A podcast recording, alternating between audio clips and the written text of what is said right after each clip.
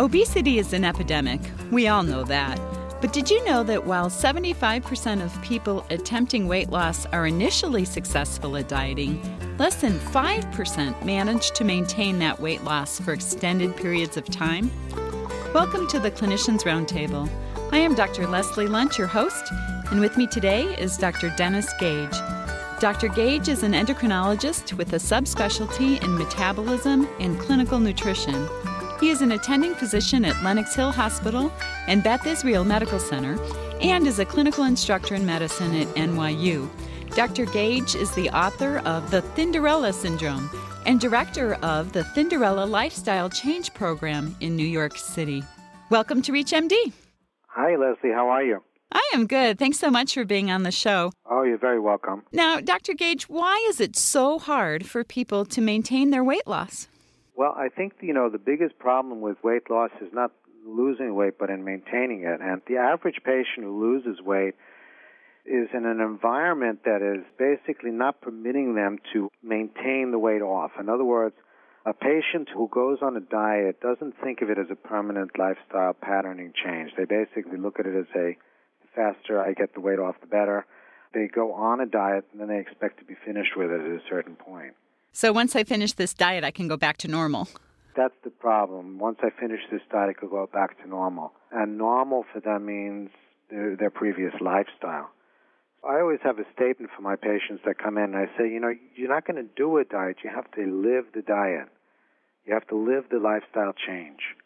Otherwise, you're going to set yourself up for this persistent yo-yoing that we see in America.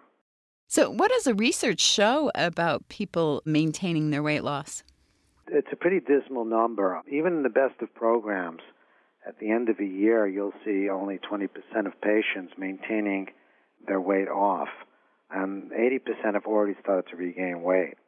In terms of people going up and down, we really think that the most important clinical picture in a weight loss program is not so much the initial weight loss, which I think most patients have lost weight. It's the adjusting the ability to maintain that weight off. So I'm not so much interested in the patient when they first lose the weight, although we do have a program that's very behaviorally structured. We do um, have motivators that get the patients excited about the weight loss. But we're much more excited about what happens to that patient one or two years down the road. So helping them not keep losing the same 20, 30, 50 pounds. Exactly. It's a revolving door. It's almost become a game. The fad diets get out there. They seem to become the most popular books and the most popular talked about things. Most of them are not a scientifically based program.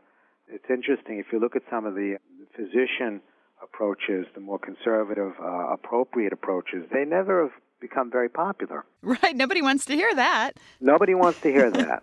you know, and what I call it is I call it the Thinderella syndrome because the average patient that's going to lose weight is going to be excited about it when it's happening.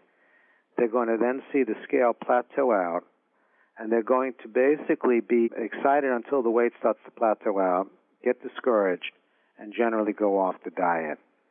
And what happens there is is that it's just like the, you know we get the word Thinderella as like just like the Cinderella story.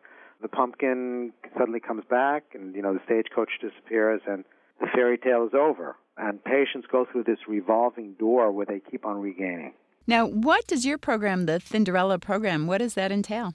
Our program is very interesting because the traditional part of the program is behaviorally oriented.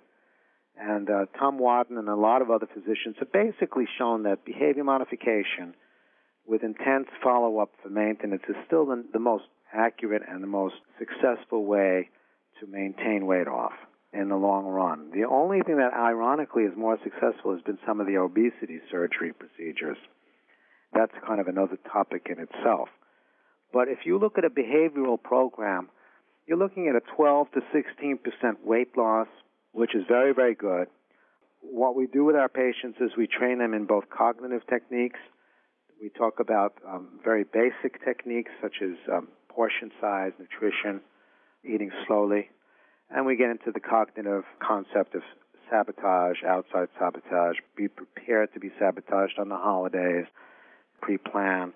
And probably four out of five of our patients start with a motivator. What a motivator is is meal replacement And what's interesting is if you look at studies, if you look at not extremely low calorie diets, but 1,000 to 1,400 meal replacement modular type diets with a behavioral program, seems to give the most bang for the buck and the most success.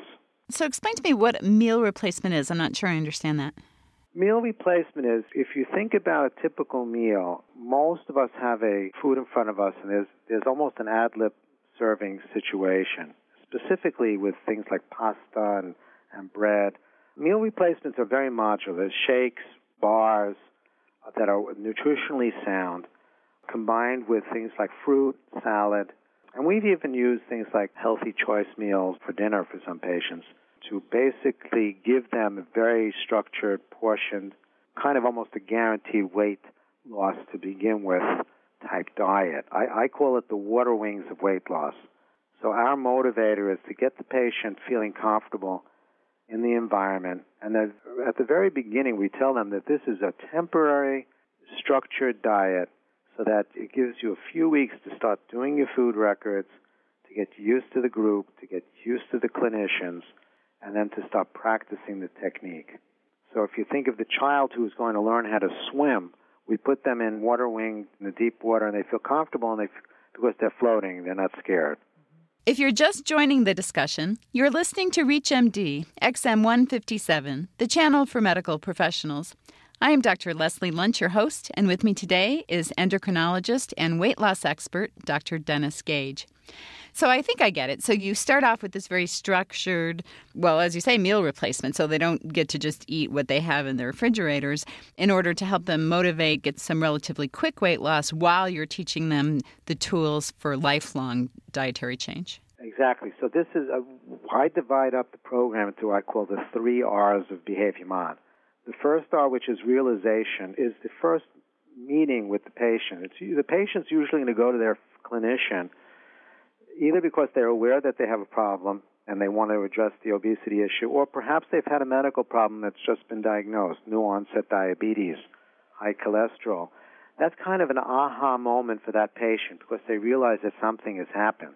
And it's very important for the clinician to say, let me grab them, this patient now and get them involved in a lifestyle change program, not just get them on the medications and start hitting them with with uh, more and more medicine, but address the lifestyle. Don't be scared to have the patient talk to you a little bit, even if it's for one or two minutes, about lifestyle and whether they're willing to make the change. Because it's at the very moment that they have this aha moment, whether it's because they're newly diagnosed with something, or perhaps they're seeing you because they were in a little accident and saw you and come to see you and you know realize that they're just out of shape and they're coming to see you because they're asking for advice.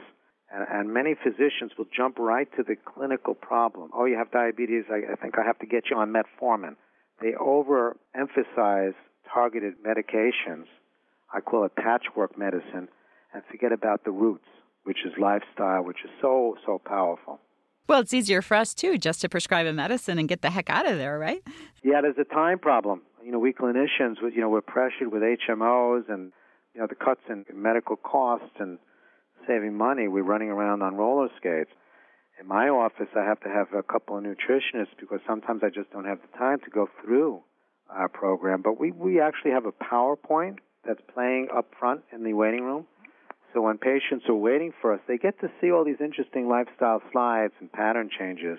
Very pictorial, easy to read. So they kind of getting involved even before they see you. That's a great idea. Certainly, all of us in different specialties could use that technique.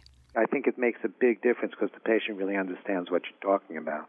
Now, this behavioral work, do you do this individually or in group situations? We do both. You know, statistically speaking, if you look at the literature, groups do work better than one on one counseling, even when the patient thinks that they want one on one. You know, I look at some of this data and I always wonder what comes first, the chicken or the egg. If you have the guts to come to a group, it means that you're kind of more assertive than going to just one on one. So you may be selecting out patients that are going to be more successful to begin with. But the numbers are there. People who come to group, do food records, and participate have a higher success in a behavioral program, even if they go one on one with their therapist. We do both. We don't eliminate the patient who can't make group. And one of the problems in New York is that patients have gotten so busy with work and home issues and you know communications and emails and voicemails that they literally have made lifestyle a very tertiary issue and they forget about it until something comes up. That's typically what happens. Do you exploit that though? Do you have any sort of electronic part of your program? Yeah, well what happens is is if you can imagine the patients coming in They've gone through behavior mod. Let's say they lose 10% of their desired weight. They've lost a certain amount of weight. We have a Thinderella weight loss monitoring system, which we created software, and we're actually getting ready to beta test it soon. But what it is, is it's an innovative computer-driven internet weight tracking device. It allows us to communicate with the patient and what I have is very importantly is the ability to define what I call a red alert number. A red alert number is a patient who has lost weight and who then goes beyond 3 to 5% regain in weight. So a patient who's gone from 200 to 150 pounds will have a red alert number of 157, that's about 5%.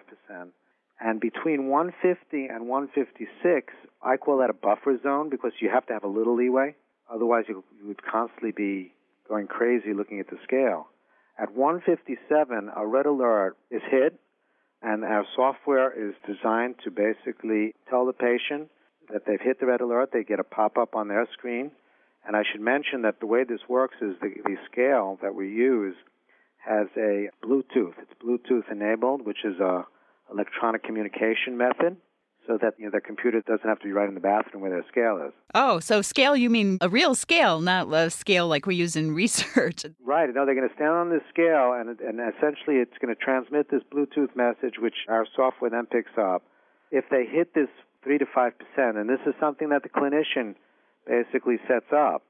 By the way, the clinician could be a nutritionist. The nice thing about this is it's a superb educational tool. Uh, A nutritionist can do this, the RD, the nurse, but the physician essentially, on the other end of the program, they're going to know what happens to the patient because when the patient goes on the internet, the software will automatically transmit the info so that I will immediately know that a patient has hit their red alert and I can say, I got to call that patient up and find out what's happening. Well, I'd like to thank our guest today, Dr. Dennis Gage. We have been discussing strategies on how to help patients maintain their weight loss. I'm Dr. Leslie Lundt. You've been listening to the Clinicians Roundtable on ReachMD XM 157, the channel for medical professionals. For comments and questions, please send your emails to xm at reachmd.com. Thank you for listening.